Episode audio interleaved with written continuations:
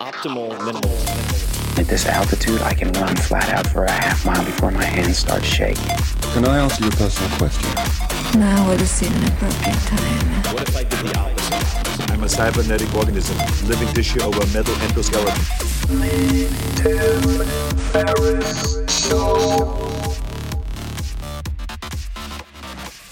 This episode is brought to you by Athletic Greens. I get asked all the time what I would take if I could only take one supplement. The answer is invariably athletic greens. I view it as all in one nutritional insurance. I recommended it, in fact, in the four hour body. This is more than 10 years ago, and I did not get paid to do so. With approximately 75 vitamins, minerals, and whole food sourced ingredients, you'd be very hard pressed to find a more nutrient dense and comprehensive formula on the market. It has multivitamins, multi mineral greens complex, probiotics and prebiotics for gut health, an immunity formula, digestive enzymes, adaptogens, and much more. I usually take it once or twice a day just to make sure I've covered my bases if I miss anything I'm not aware of. Of course, I focus on nutrient dense meals to begin with. That's the basis. But Athletic Greens makes it easy to get a lot of nutrition when whole foods aren't readily available. From travel packets, I always have them in my bag when I'm zipping around. Right now, Athletic Greens is giving my audience a special offer on top of their all in one formula, which is a free vitamin D supplement and five free travel packs with your first subscription purchase. Many of us are deficient in vitamin D. I've found that true for myself, which is usually produced in our bodies from sun exposure. So, adding a vitamin D supplement to your daily routine is a great option for additional immune support. Support your immunity, gut health, and energy by visiting athleticgreens.com slash TFS. You'll receive up to a year's supply of vitamin D and five free travel packs with your subscription. Again, that's athleticgreens.com slash TFS, as in Tim Ferriss Show. athleticgreens.com slash TFS. With LinkedIn Jobs, we tap into a network of more than a billion professionals to help you find quality professionals quickly and easily for any role you need. Marketing wizards? Found them. Software engineers? Found. That project manager I could never seem to hire? And found. LinkedIn Jobs quickly matches your roles with candidates with the right skills and experience. In fact, 86% of small businesses get a qualified candidate within 24 hours. Post your first job for free and get started at linkedin.com slash acquire. That's linkedin.com slash acquire. Terms and conditions apply. Hello, ladies and germs, boys and girls. This is Tim Ferriss, and welcome back in my creaky chair to another episode of The Tim Ferriss Show. As per usual, we'll be discussing the tactics, tools, habits of a brilliant individual, world class performer, as I usually say, and this is no exception. You might remember our guest, David Heinemeier Hansson. Often referred to as DHH from an earlier episode. He's back for a round two because his episode is about to cross a million downloads, and that's in barely two weeks. So had to bring him back. You had a million questions that we didn't get to last time. If you missed the first round, DHH at DHH on Twitter is the creator of Ruby on Rails. He's the co-founder and CTO at Basecamp, formerly known as 37signals, and is the best-selling co-author of Rework and Remote, subtitle Office Not Required. Because three hours wasn't enough the first time, it went really fast. DHH spent another hour answering your most popular questions, most upvoted questions. In this episode, he discusses digital security, the value of schooling, three questions you should be able to answer, company culture, how the hell you piss if you are in a 24 hour car race, and much, much more. So, as always, please enjoy this episode with David Heinemeier Hansson. Shelton asks, what skills does he think are most important today? Is college or graduate degrees worth it? So I have a conflicted relationship with um, official schooling, um, whether that's even high school, um, but certainly also college. And I, I used to have perhaps a more unrefined opinion of it, which was, for example, as it pertains to business school, that it so totally was not worth it. I've come to appreciate some of um, the aspects and some of the things that I was exposed to there more, though, over the years. But it's all in the context of how you acquire that knowledge. So for me in Denmark, college is not only free; it's you're getting paid to go. Um, you get uh, let's see if I can do the math in my head. You get like 400 bucks a eh, actually more, more than that. 600 bucks a month or something like that to um, to to go to school maybe even a little more than that anyway enough that you can cover almost sort of your basic living expenses um, most people supplement with some work on the side and i certainly did but it's not an overwhelming requirement and then there's also government assisted loans that have sort of a low cap that won't trap you into mm, sort of debt trap so I'm evaluating my college experience against that. That I came out on the other side having being paid for the time I spent there, and I did not end up with a mountain of debt. If you do the same thing in the U.S. and you come out on the other side with uh, hundred thousand dollars or two hundred thousand dollars or any other amount in in real student debt, mm, these answers might not apply as directly, and self study might be a better answer. But what I did like to get back to the point about my college exposure was all the things that I perhaps wouldn't just have um, gotten into on my own. I got a good basic understanding of organizational theory, organizational models, and Maslow's theory, and all these sort of the, the basic canon of business administration and the world that it is. And where we ended up with how to run Basecamp was in many ways the opposite, right? Like uh, we we didn't follow the prescriptions, many of the prescriptions, but knowing about them was actually helpful in establishing where we would choose to be different and where we wouldn't, where we wouldn't have to invent uh, the deep dish again, and we could just follow tradition, and where we totally went, well, tradition is stupid. Um, I gave a talk at uh, Stanford Business School quite a few years ago now called Unlearn Your MBA because what I got was sort of part of an MBA, uh, lots of overlapping theory on both economics and organizational theory, and lots of the things that I learned. Um, I'm glad that when I learned them, I wasn't an impressionable 18 year old. I think that's one of the other differences about going to college in the US versus in Denmark. I didn't go to college right away. I stayed out of um, school for three or four years after high school and worked in the internet industry, which was just enough time to get me totally jaded about uh, organizational theory and uh, innovation and um, disruption and all these other keywords and buzzwords that would then be thrown around in business school with a serious face. I was jaded enough to have a very critical mind. So I wasn't being programmed um, I was trying to filter everything that I learned through the lens of real life and real experiences. And that made it much more effective, I think, in terms of figuring out what should stick and what shouldn't stick, and what should I not just have a skeptical opinion about, but be in direct opposition to. And I find that that's a great way to define who you are and what you believe is not just the positive things. I am for this, but also I'm against this. I want to do the opposite of that. I think I actually learned more from business school by saying, oh, yeah, all these things, I'm not going to do that. We're not going to work like that. Um, I think that's stupid or mean or bad in, in any form, and, and we're going to do something else. So, I think that that really was worth it, um, and and so was the exposure to philosophy and um, I'd say where I got the least out of it actually was on um, on the computer science part.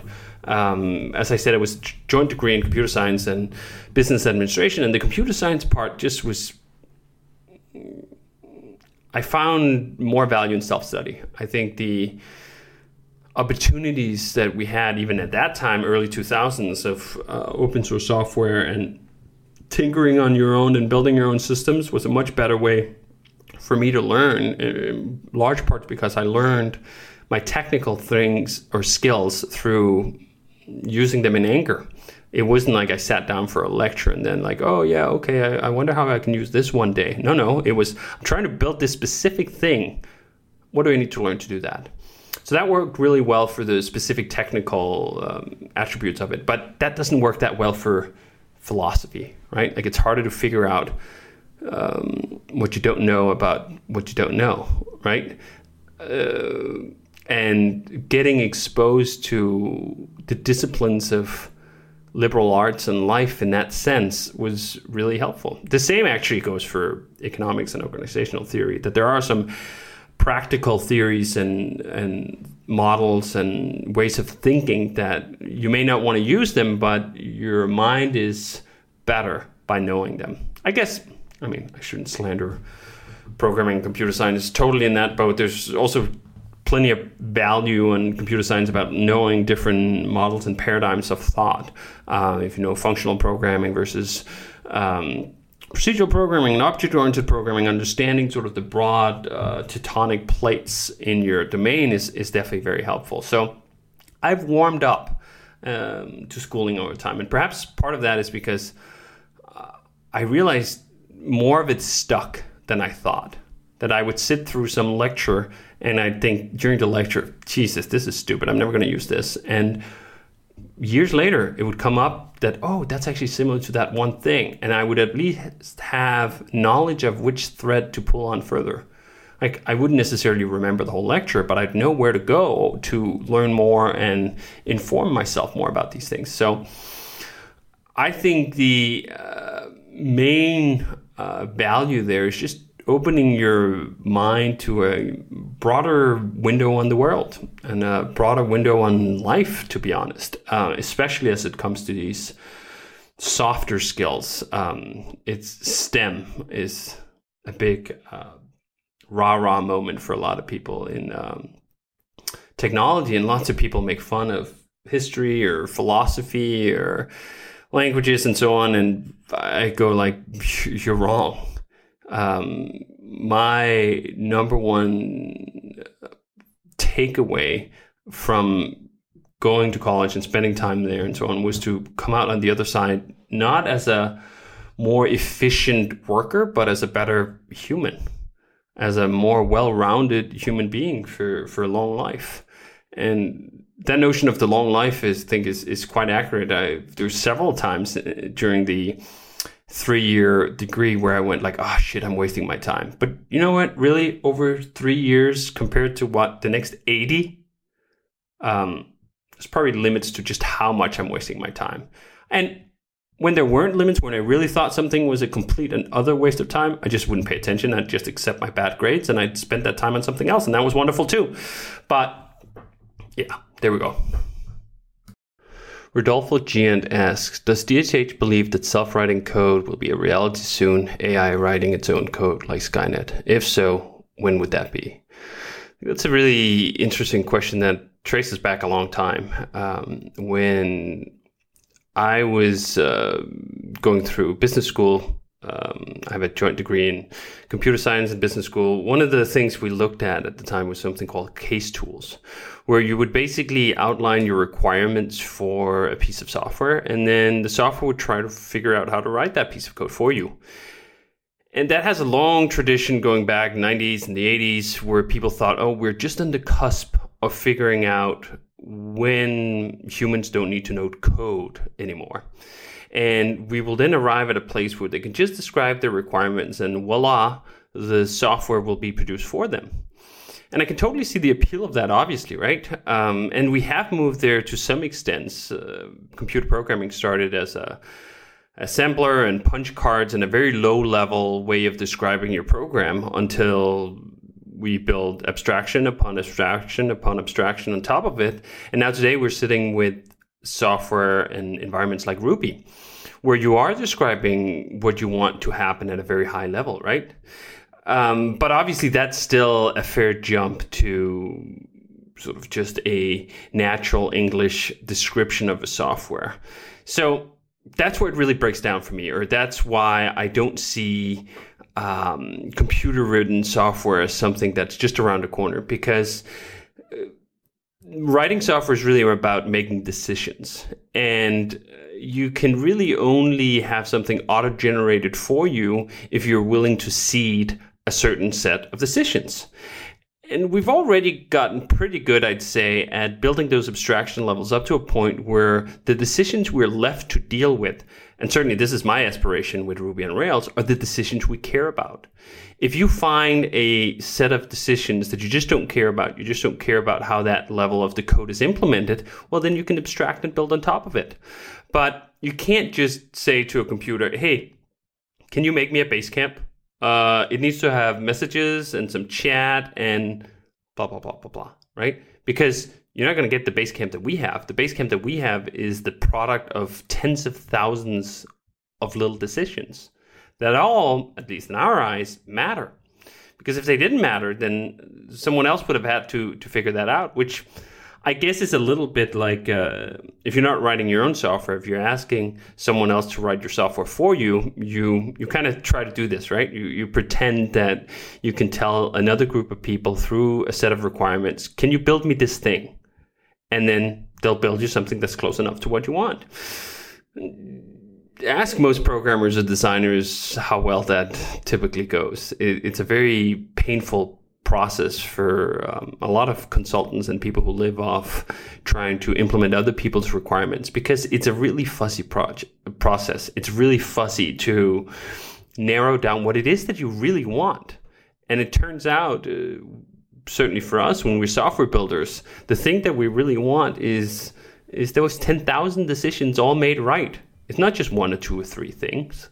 So even if we could get to the point where AI could write software on its own, how would we specify the requirements? That's um, that's where it really stops for me. That again, that doesn't mean um, this won't happen, and maybe AI will become so smart as to be basically that black box, and perhaps we won't get exactly the software that we want, but it'll be close enough, and it'll be so much more efficient. I don't see that as around the corner, and by around the corner, I mean 10, 20 years. Um, funnily enough, of course, that has been the horizon for AI in general. it seems for about the existence of, of computer science, and perhaps even before that, that we thought, oh, yeah, we're just like 10 or 20 years away from having this AI. And if you look at what AI is today, I think that's a very flattering term for a lot of systems that really aren't that smart. Try to talk to your um, Amazon Echo or Google Home, and pretty quickly the Turing test breaks down, or rather, it just fails it, right?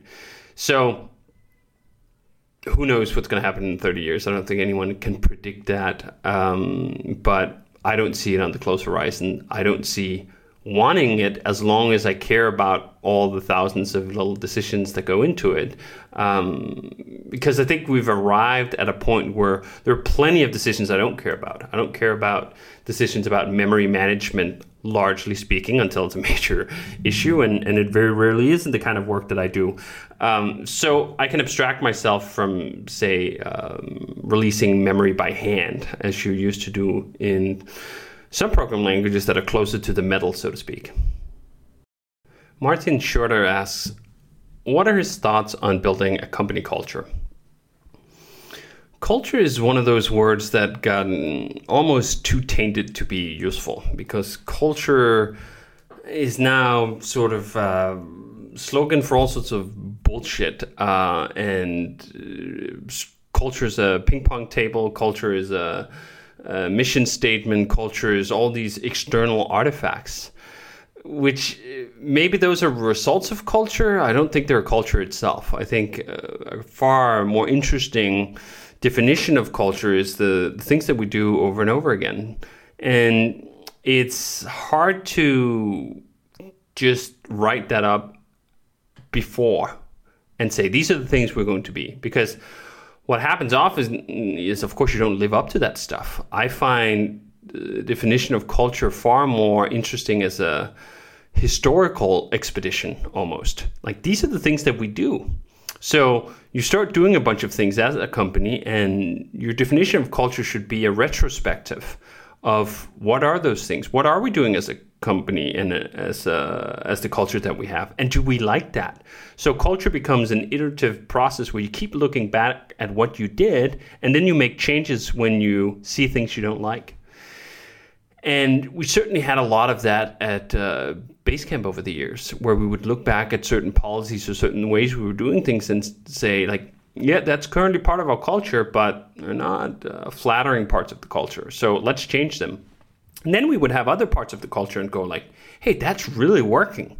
Like we should do more of that. And not only should we do more of that, we should spread that uh, as a gospel to other companies such that they too can benefit from this aspect of our culture. And that's what the books that we wrote remote and rework are about. They're taking the aspects of culture that Basecamp had uh, and have and say, we can share those with other people in sort of snippets. And we can say, okay, we're going to have a culture of no overwork.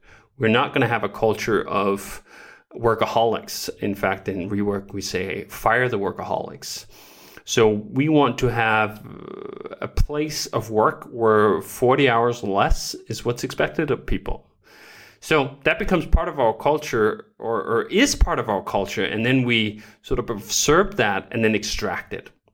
I think there are times where we say, okay, we have some aspirations, but they're based off, again, history of us looking at things we're doing and saying, mm, that's not working. We want to do something else but it doesn't really become part of the culture before we actually do that. I think a lot of people think that you can just uh, describe this utopia that you want. Oh, that's your culture. Like we ascribe to be the best in quality. Like we're all about quality. Well, that's a meaningless statement. It's a worse than a meaningless statement if it's not true.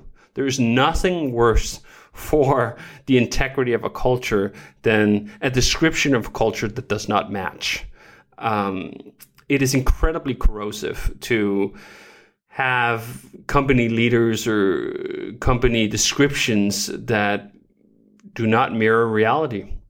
We just stumbled into this again at Basecamp when we hit 50 people and we realized that in addition to all the books we've written and so on, there are still all matters of culture and practical perceptions of things at Basecamp that are hard for a new person who comes in, a new hire, to learn in a quick order. That we have a very much an oral culture at Basecamp uh, and a historical culture where we did things at certain points and like that formed part of our ethos.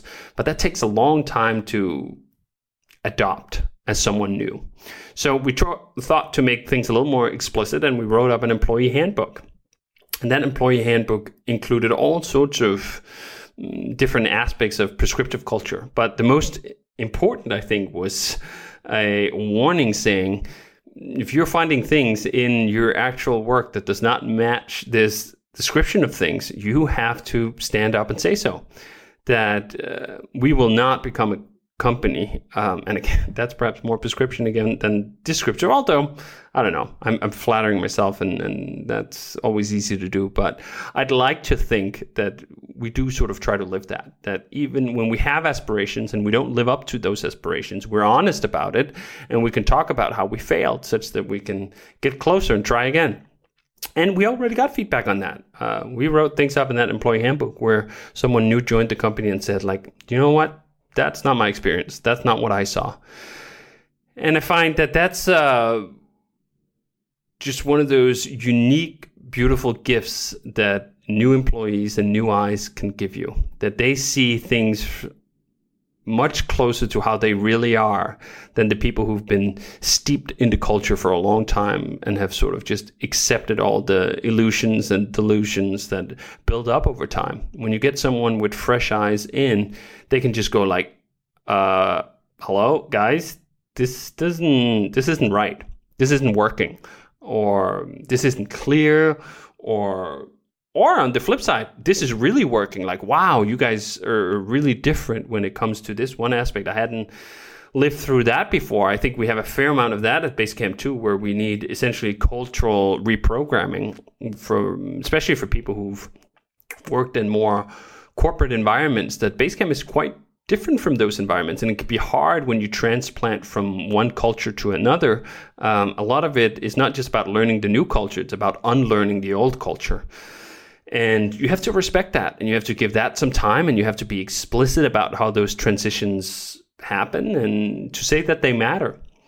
And I think that that's um, sometimes the dichotomy that companies and people find themselves stuck between is that either they're paying lip service to culture and culture is a ping pong table and culture is a mission statement or slogan, or they go over in the other ditch and say like culture doesn't matter at all, like it's just about the work, which is funny enough one of the aspects of our culture and, and, and sort of a, a, different area of the company. Um, but culture is real and it matters, and you can't just program it up front. Like it has to be run. It has to be actually lived to be real. Nate Berkopik asks, what things does he do to ensure his digital security, password managers, etc.? This is um, one of the things I've gotten a lot more interested in over the years. When I started with computers, I was completely ignorant of security and uh, sort of thought that it was overstated and who would want to know my secrets, who would want to read my email. And uh, I think even though before just starting to hear about mm, I think people getting hacked or getting this sense that this is real. And then I think, of course, Snowden and his revelations about how governments around the world are in particular in the US, are invading everyone's uh, security and privacy really brought things to the forefront. And I think we've gotten, and I've gotten a lot more serious about ensuring things don't go over email or other insecure ways. So, for the specifics, um, I use 1Password. I use 1Password both personally and with my wife and at the company. And that's not a perfect story. I think um, password managers, especially the ones that share things through syncing, still have ways to go, but it's way better than trying to either A, remember a thousand different passwords, which no one does anyway, or just use a small handful of passwords that you keep uh, reusing over and over again. Um, so that was a pretty mm, not that recent, but uh, a few years ago, that switching to a, a password manager, I, I had some passwords for an embarrassingly long amount of time, and uh, just seeing site after site getting hacked really brought that to the forefront. On top of that, of course, um, encrypt everything. Uh, this notion that when you turn off your computer or even it goes to sleep, and the same with your phone, that it could be lost is such a revelation. I remember when uh, in college someone would lose their laptop and they'd go like, "Oh shit, I like I lost all my stuff. Like that person is going to have access to all my stuff. That was just such a terrible, terrible thing. I think we've really moved forward as a as society by now you can lose your computer or your phone, and it doesn't mean losing all your data to some criminal and not worrying about who's going through your photos or who's going through your emails or whatever else. So, encryption on all the things, um, I find it really disappointing, to be honest, that uh, when you buy a new Mac, full disk encryption is still not turned on. It's something that everyone should turn on immediately if they haven't. And that doesn't just go for laptops, but it also goes for your desktop computers. Uh, people have their houses broken into all the time. So go to System Preferences, uh, Security and Privacy, and then FileVault and look to see whether that's turned on. And if it's not turned on, turn it on immediately. Um, Two factor authentication is another huge one, uh, especially on your email account. If you have an email account right now that's only secured by a password, especially if that's not a strong password, it's just one you remember, you're just you're just waiting to get screwed. Because if someone gets into your email account then they have access to everything um, generally speaking. They can reset your password on any other site and they can get into everything and you will be owned and it will be very very painful. So I use Gmail and use their two factor authentication, which basically just means when I'm trying to log into Gmail on a new computer or occasionally uh, I need a second device, I need my phone to get a code and then I can log in from there. So that's been a huge step up. I've turned that on everywhere you can turn it on. Certainly turn it on for things like uh, your bank and your email. And I have it on for Twitter and you turn it on for your Apple ID and you turn it off basically anywhere you can. And now it's at the point where if a site doesn't have 2FA, I'm like, oh, shit, I hope I don't have to put anything important in here. Um, I'm really glad that we got 2FA into Basecamp quite a few years ago because um, I wouldn't feel good about using a service where I had to store important information without 2FA there. And it's still shocking to me that to this day and age, I'll still sign up for a new service and maybe they won't even have 2FA, but they'll also put retarded restrictions on your password, like, oh, it has to be only 12 characters. I'm like, what?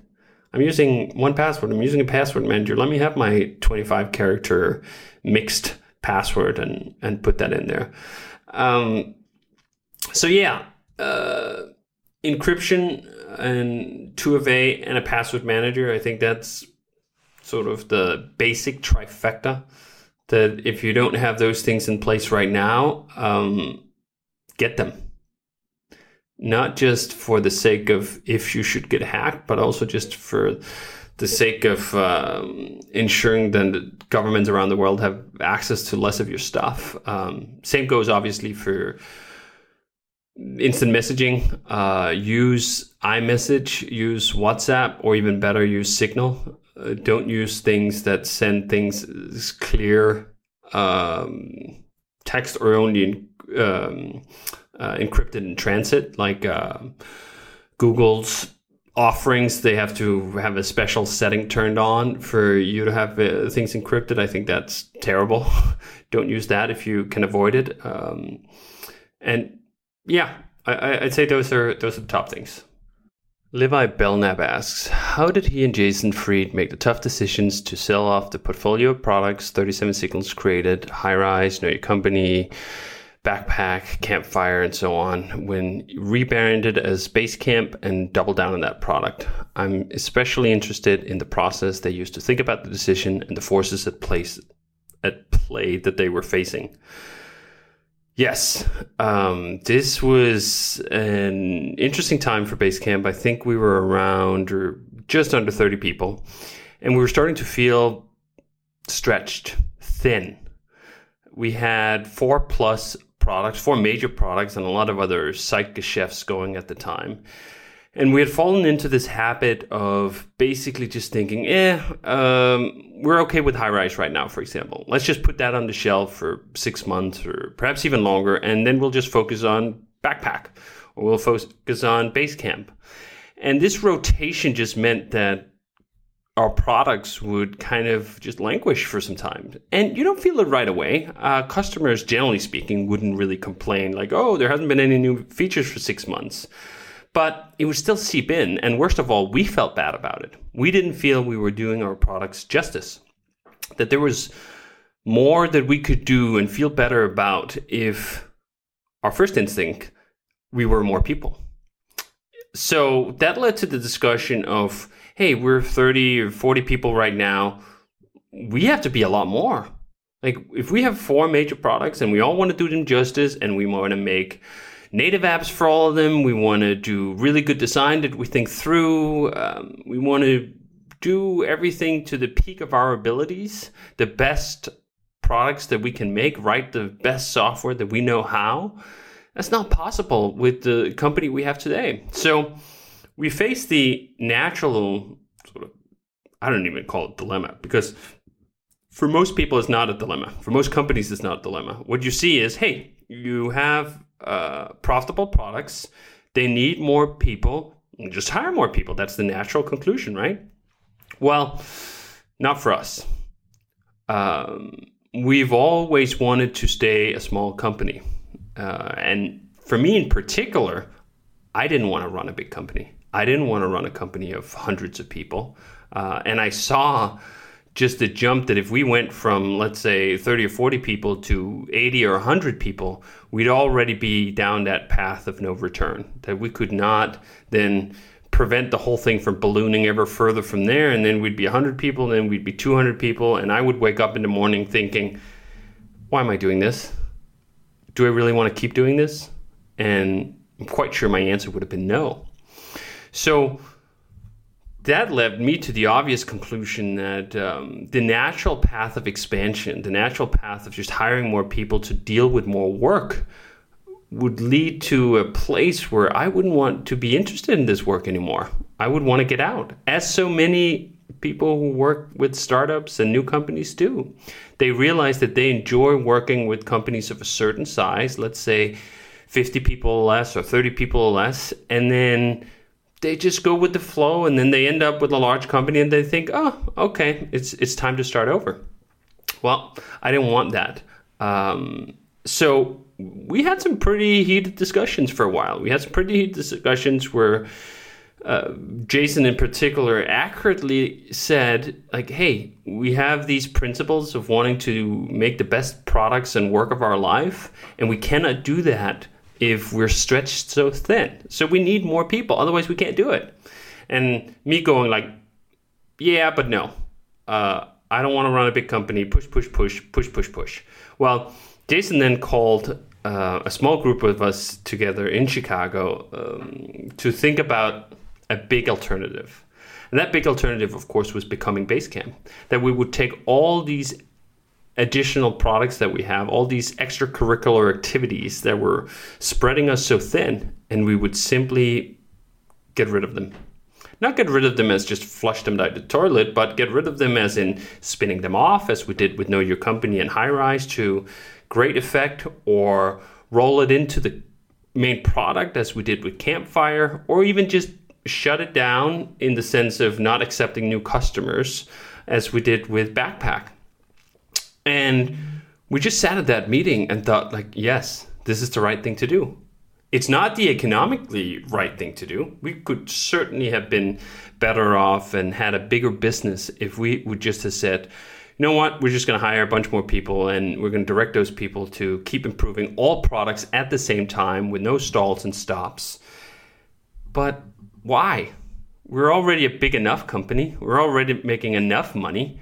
Uh, Jason and I are interested in Basecamp because we want to be here for the rest of our working life. Like that's been the goal from the get go that we wanted to design a company that we would be comfortable working at, not just comfortable, but happy working at for the rest of our lives. So that's how you get to these weird conclusions where you go like, hey, we have this awesome profitable business. Let's take Highrise for example. Highrise was almost at the level where Highrise alone we could have run the whole company off that, and we went like, well, we're going to spin it off. We're not going to work on it anymore. Um, Backpack, which just had made millions of dollars, we basically said, you know what, that was a great run. It's now behind the times we're gonna we're gonna park it. We're gonna make it part of our legacy. And as part of that legacy, we came up this this saying that we're gonna keep things around until the end of the internet. That someone, for example, who used Backpack was not gonna wake up one morning to a sunset. They're not gonna wake up to a fake sunset as it always is, of course, right? Like some sort of like, oh, it's been an incredible journey. Now pack your shit and get out of here because Backpack is shutting down I had seen all sorts of companies from Google, with Google Reader, and, and many others, uh, countless others, almost all others, um, working in our industry when they decided they didn't want to work on something anymore. They just pulled the plug and users be damned and workflows be damned and that was just was nuts. We still to this day have people using Backpack. We still to this day have people using List, which was a simple to-do list manager we launched in 2005 and shut down, I don't know, a couple years later, and we still have people using it. And I'm really proud of that. I'm proud of the fact that we, years and years and years and years later, can maintain our legacy um, while still having one major focus Basecamp, that one product. So those were some of the dynamics that were going on at the time, and I think um, looking back at it now, I just go like, of course, of course we should have done that. Of course this was the right answer. Of course we actually went too long. Um, but that's how things change in business where we started out with the idea we didn't know that Basecamp was just going to take off like this. We didn't know that Basecamp was just going to keep on growing, growing, growing, growing as it has. So when we started out, we were hedging our bets. We launched other products in part thinking, well, Basecamp might just be a fluke. It might just go out of business and we better have some other ideas. And that's a good strategy, I think, um, in the beginning as we were hedging our bets. But then one of the bets just turned out to pay off so spectacularly that it was almost negligent to keep that strategy, keep that original hedging bet strategy. We needed to double down on the thing that was clearly working so much better than everything else, um, lest we let that slip through our fingers. So there it was. Levi Belknap also asks, he and Jason are both very opinionated. Have they how have they managed their relationship as co-founders, especially being remote? Can you share a story about the biggest fights they've had as co-founders and how they resolved it, general rules and processes f- to use when managing disagreement and conflict in their relationship. Sometimes things get heated. I think things get heated usually actually when we talk about specific product things, specific ways of attacking features or how to prioritize things, and we see things differently.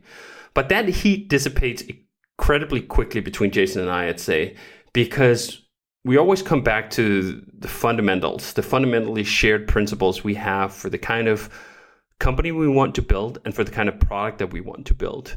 Um, so when you sort of strip things back to first principles and see, like, wait a minute, um, how deep does this disagreement go? We find that most of our disagreements actually lay at the surface. And if you just keep digging and you keep scratching, as we talked about on the podcast, then you find the common ground. It might just be buried a little further down, but it's there. Because if it's not there, then you have deeper problems anyway, right? Like then things wouldn't last for this long. But on top of that, we've used all sorts of specific tactics to resolve these surface tensions. And one of the tactics that I particularly like and we've used for a long time is who cares most? So when we go into a disagreement, sometimes the heat can get pretty hot, but usually there's one person who cares more than the other person.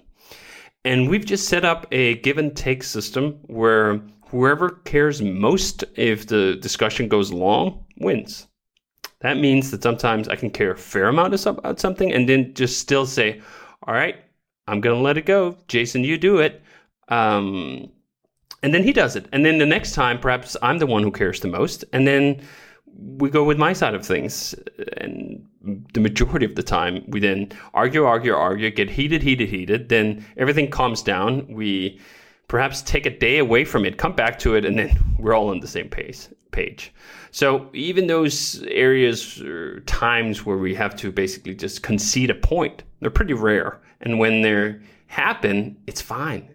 It'll play fine. Over 12 years, you'll have some, I'll have some everything will be just fine. Another tactic to use when you have disagreement is who's going to do the work. If I have strong opinions about how a piece of design is supposed to be implemented, well, if it's Jason who actually has to do the work and corral the troops of designers that he's working with, well, he just has a natural advantage there. He has naturally higher ground. Doesn't mean he's always right, doesn't mean we'll always go that way, but I'll concede the point more often than not when it falls into his specific wheelhouse, which is design. Same thing goes with programming. We talked about lots of features in Basecamp uh, where it's mostly a technical challenge. And as the technical person or the programmer of the two of us, I get to have the higher ground when it comes to technical matters. So I think we have a great respect, mutual respect for that expertise that each of us hold. Well, then, of course, we also have the overlap areas where it's about generally running the company or marketing or anything else like that. We can't really use higher ground in those scenarios because it's more even ground we're being met on. But that also means that either we use that other principle of who cares more about it, or as it happens in most cases, neither of us end up being that passionate that if you talk about it for just a little while longer, then um, it resolves itself. And finally, I'd say we employ the same tactic that we encourage everyone at the company to employ, which is to stop talking and start making. When we have disagreements about which way to go, um, just trying it usually resolves things very quickly. So if it's about a feature in Basecamp, then you have to implement it and see how it feels and see how it works. If it's about a, a marketing strategy, just find the smallest way you can get a disprovable test going and then try it. Again, if we if I think something is not going to work and we try it and it doesn't work, okay, so what? What? We wasted a little bit of time, we wasted a little bit of money, no big deal. If we try something I don't think is going to work and it works, again, I win. so, if you look at it from that perspective, you can quote unquote win. You can get to the great uh, outcome in all cases. Whether you're right or whether you're wrong, you still win. If you're right, then we don't carry on with that idea. If you're wrong, then hey, that great idea made it through even with your opposition. Levi Belknap asks, uh, David is a proud father. I would love to hear about his most important lessons learned, the things he does as a father that work well for him and his children. How does he know that he's being a good father? How does he measure himself?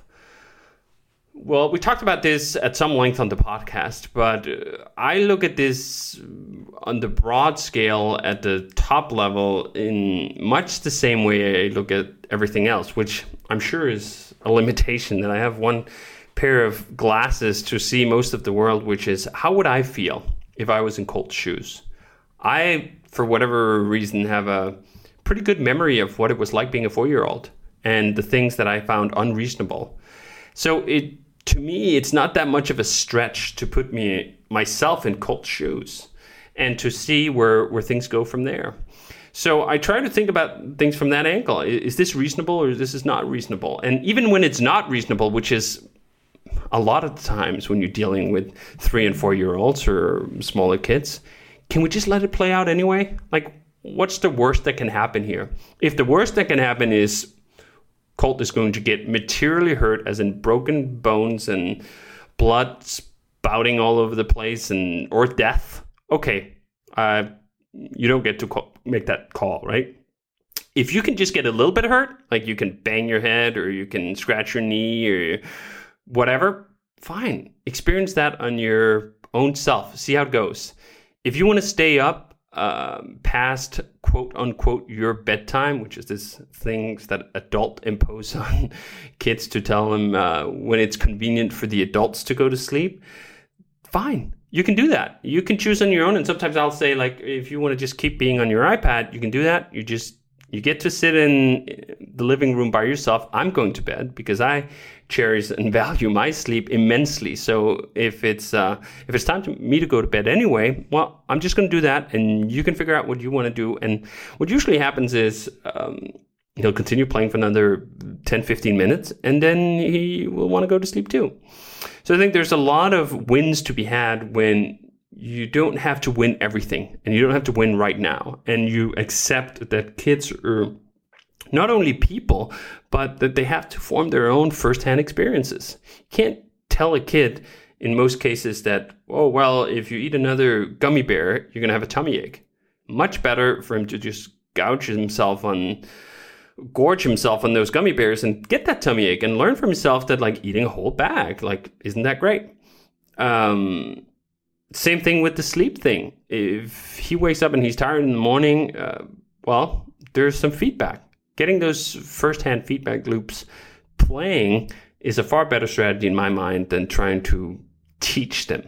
Teaching those things don't really work that well, I find. What you can do is offer commentary, suggestions, and so forth, such that not that they'll work in the moment, but that when the natural feedback loop plays out, perhaps it'll ring a bell like, oh, actually, he said something about like me being tired if I stay up all night, or I'll have a tummy ache if I eat this, or some ways for Colt to put things into perspective once he gets those consequences and smack in, in the face of himself, right? So, how does that really play into measuring yourself as a as a good father? Is there a scoreboard you can keep? Um, probably not. You probably won't know to large extents. Like um, you'll know the first-hand responses, right? Like you'll know whether um, you're having a good time and a good relationship in the moment. Do you know how that's going to play out over the next 20 years? No, you don't. Um, so you have to sort of just go with with your best judgment on that. And my best judgment is how would I feel in his shoes? And is this reasonable? Can we just let it play out? Can we just let it slide? Um, which I'm sure for many parents, uh, not only am I sure I've witnessed and heard it from many other parents, uh, sound like overly permissive and lax and all sorts of other things. You know what? I'm okay with that. Um, if for no other reason that uh, one of the guiding principles I have with Colt is um, how to raise a rebel. I do not want a compliant kid. A lot of parenting is about having compliant kids um, who will do what they are told and sit still when you ask them to and and be proper and blah blah blah. You know what? That's not that high on my list of priorities. Um, this came to the forefront in part when we tried a Montessori school of all things in in Spain, and we thought at first, well, Jamie had read up a bunch on Montessori and she'd given me a good recount. And this sounds great. Like this sounds much better than traditional schooling and playtime and so on. So we take three-year-old Colt there, and, and he absolutely just hates it. Right? He absolutely hates it. Cries and kicks and screams and like don't want to don't go, don't want to go. And it's not the first day, not just the second day for like a week and a half. And after a week and a half, we're like, this is not getting better. What is going on here? And then we had some conversations with the specific school, and they're like, "Oh no, it's going to be okay." But like, let let me um, tell you a little bit about our school. Our number one word here is respect, and I just went like, "Oh shit." Of course, that's not going to work. really, your number one word for three year olds is respect, as in that they should respect their teachers and they should respect the rules. And, like, yes, this is not going to work. We are otherwise following a path here on how to raise a rebel and um, that's just not a good fit for for our kid. So we learned from that that uh, even if you think like, oh, they have all the right wooden toys with no bad paint and uh, they can play out in the yard and so on, there's some structural frameworks about how teachers and adults think about their relationship to kids that are very much at odds uh, with um, different ways of thinking. So this is one of those cases where we went, this is not the right thing for our family. And then we put Colt in a basically a play school where there was no structured learning, where all he did all day was run around on uh, these little motorcycles and play with kids in the yard and sort of painting and other things that were not structured in the same sense. And he loved it and had a great time. And I thought, like, hey, we did a good job as parents here. Like, we did not subject our kid to just like, you have to continue doing this, even if you hate it for weeks on end, just because we think this is the right thing for you. Trilisa Madison asks, self opinion as a kid, smarter than the rest, different, not really? Hmm. When I think back, I definitely had lots of domains where I certainly did not feel smart. And ironically enough, the one I ended up doing professionally, programming, was one of those. Because most of the time growing up, I had older friends and they were into computers, and quite a few of them were programmers and they were really good. So, what I saw was this huge jump in skill that just seemed insurmountable for me. That this was not me. I couldn't do those things. In part because I had tried somewhat a little bit and hadn't succeeded on the first go, as though anyone ever does. But then I saw the comparison to these friends I had who were just really good at what they were doing, and I thought, like, geez, this is too hard. Like, I got to do something else. So I never had this. I'm smarter than everyone else. What I did have though was an innate sense that if a large enough group of people can figure this out, so can I. Like, I'm not dumber than everyone else. That's for sure. Um, I don't sort of ascribe to, like, oh, yeah, I'm just dummy. I can't figure this out. No, no. I can figure this out if I apply myself well enough to it. I'm not gifted with something special here. I don't have like some innate talent to do this that gives me a leg up. Um, and some domains I thought like, yeah, maybe I could become a programmer, but I'm just not going to put in the time. That looks really, really hard, and I can spend my time on other things that perhaps look easier to me, and I'll try my hand of those first. So uh, it was kind of a dichotomy between thinking like I'm not actually that good at a bunch of things, but at the same time, I can also become good enough if I just apply myself. Um, and when it came to programming, then it was an interesting switch when I then learned how to program. And again, I, I, didn't think of myself as a programmer when I first learned to program. Then I started working in open source. And then after a couple of years, I got exposed enough to see that the code that I was putting out and the way I was running projects was working. And that was really a comparison that wasn't available in the same way before the internet and before open source and before getting involved with all those things. I didn't have a good way of measuring my progress. I would just measure my progress against books or my own sense of self worth, and that wasn't always in, in tune. Um, so for a long time, I, I, absolutely did not have any delusions that I was doing anything that noteworthy. It wasn't until I got a chance to compare myself openly against uh, a lot of other people and a lot of other projects and a lot of other code that I thought like, oh, wait a minute, perhaps this isn't so shabby after all. The same went with things like driving a, a race car. Like when I first dri- started drive, I thought like, oh, geez, I'm actually not that good at this. I'm finishing quite far down the totem pole. But a lot of that was pitting myself early against people who were just really good. I think it's um, otherwise easy to fall into the trap where you're just comparing yourself to some little local circle and thinking like, oh, I'm the best of my local gang at either programming or playing Magic the Gathering or Mortal Kombat or the racetrack, and then resting assured and happy and satisfied with that. Um, as we've talked about earlier, that was never that never had an appeal to me. Um, so I'd rather just think like, hey, I'm no different than anyone else. But if I apply myself hard enough, uh, not so much just through like, oh, you just got to put in hard work, but mm, I don't even it's it's hard to find the right words for this because then I want to say like oh be smart enough about it. But that's a misnomer too because as I just said I didn't think about myself as particularly smart. But I did think that there are ways of learning that are smart. It's not so much that I'm smart but that there are some smart techniques and I can just pull those techniques off the shelf and I can apply them and I can end up in a different place through that. Ian McRae asks how does he prep for Le Mans how does he stay alert behind the wheel for such long periods of time? So, Le Mans is a 24 hour race in France that happens once a year. It's a whole week of fun and game and exhausting times. Um, they start by doing the scrutineering, as it's called, the check of the cars, the technical check that they live up to all your regulations in the town center on like the Sunday, and then the race is that Saturday. So it's a really long week and it's a really exhausting time and you do have to prepare for that. Um, and it, it's it's an interesting sort of way that you do prepare. One of the greatest way I think to prepare for Le Mans is to just do a bunch of racing before it. There really is no other exercise like actually being on a racetrack that will stand in for that.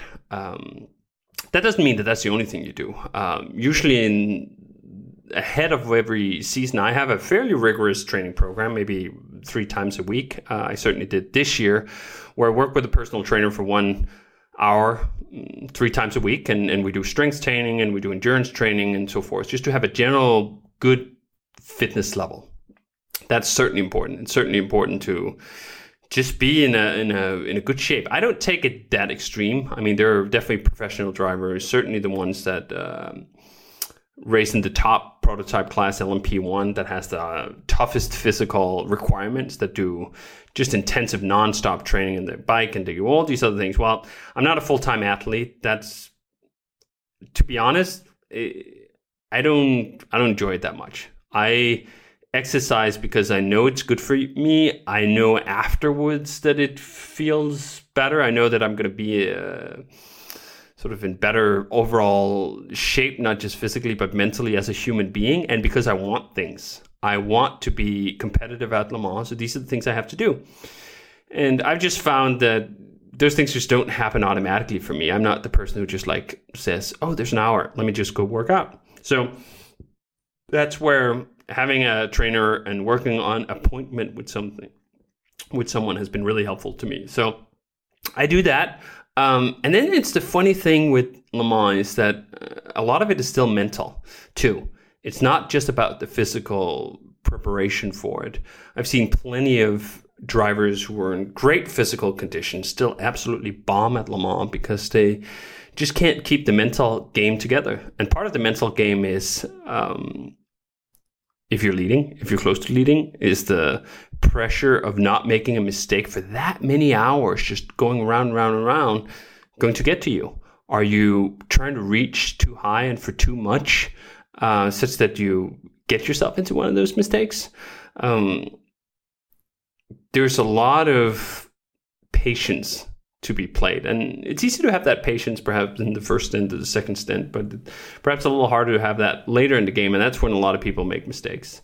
Um, you also, of course, have the fact that it is 24 hours. And when you say 24 hours, it's not really 24 hours. It's more like 36 hours or 40 hours because you get up pretty early that morning. The race doesn't start until 3 o'clock. So you've already been up for a long time by the time the race starts. Um, so there's just a lot of sleep deprivation that actually goes into that specific day. On top of the fact that you've already been at Le Mans for a whole week, and that's tough and that's physical and that's challenging.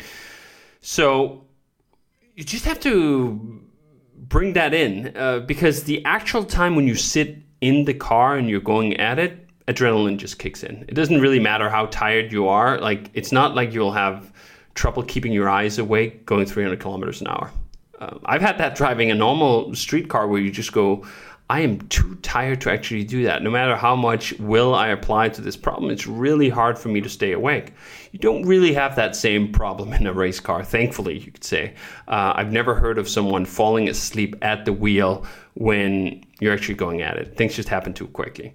But that can sometimes give you a false sense of security that just because you can keep your eyes open, that your mind is open too, and that you're making all the adjustments to uh, your routine as circumstances demand them.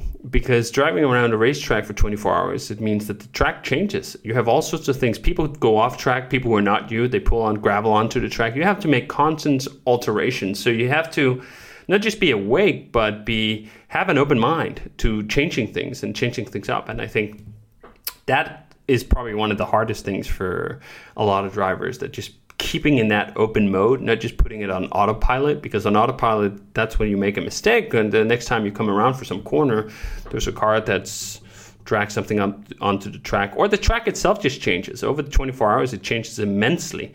More rubber goes down, or if you have weather, or any of these other things. So that's some of the considerations I put into it. That is why I think Le Mans is just the greatest race in the world because it brings these challenges you don't usually feel when you do a six hour race or, or 45 minute race for that matter. It's a unique challenge to make no mistakes and stay on your game for 24 hours. Stuart Howard Smith asks, Where do you take a piss when racing a 24 hour Le Mans race? Well, in the seat. That is the honest truth. I have never in my six years of racing had to pee that bad that uh, I went in my seat. But I guarantee you that lots and lots of drivers have. Uh, I was just actually in a 10 hour race in the US um, a couple of months ago, and my co driver goddamn peed in the seat. And he was in the start of his stint. He's been out for an hour. And I think the realization that he had to be in the car for another two and a half hours, he just went, fuck it, I'm peeing in my seat and of course the team is laughing and laughing and laughing and, and why are they laughing? Well they don't have to go into the seat after him. I had to go into the seat after him. And the guy um, one of the mechanics was like oh you're gonna have such a monkey butt when you get out. Because apparently when you sit in other people's pee for a couple of hours like that's not that great for your skin. It soaks in through your suit and well generally it's just disgusting I think that that is one of the uh, drawbacks of team racing when you have multiple drivers in a lineup who have to share a car together. Well, uh, it's more on the other guys if you pee in your seat. At least if you pee, it's your own pee. So people simply just go. Um, doesn't happen all the time. Uh, it doesn't happen frequently, but it does happen often enough that uh, absolutely the consequences is something that most race teams who've been in business for a while they know all about. Hey guys, this is Tim again. Just a few more things before you take off. Number one, this is Five Bullet Friday. Do you want to get a short email from me? Would you enjoy getting a short email from me every Friday that provides a little morsel of fun before the weekend? And Five Bullet Friday is a very short email where I share the coolest things I've found or that I've been pondering over the week. That could include favorite new albums that I've discovered, it could include gizmos and gadgets and all sorts of weird shit that I've somehow dug up in the uh, the world of the esoteric as I do. It could include favorite articles that I've read and that I've shared with my close friends, for instance. And it's very short. It's just a little tiny bite of goodness before you head off for the weekend. So if you want to receive that, check it out. Just go to 4hourworkweek.com. That's 4hourworkweek.com, all spelled out, and just drop in your email, and you will get the very next one. And if you sign up, I hope you enjoy it.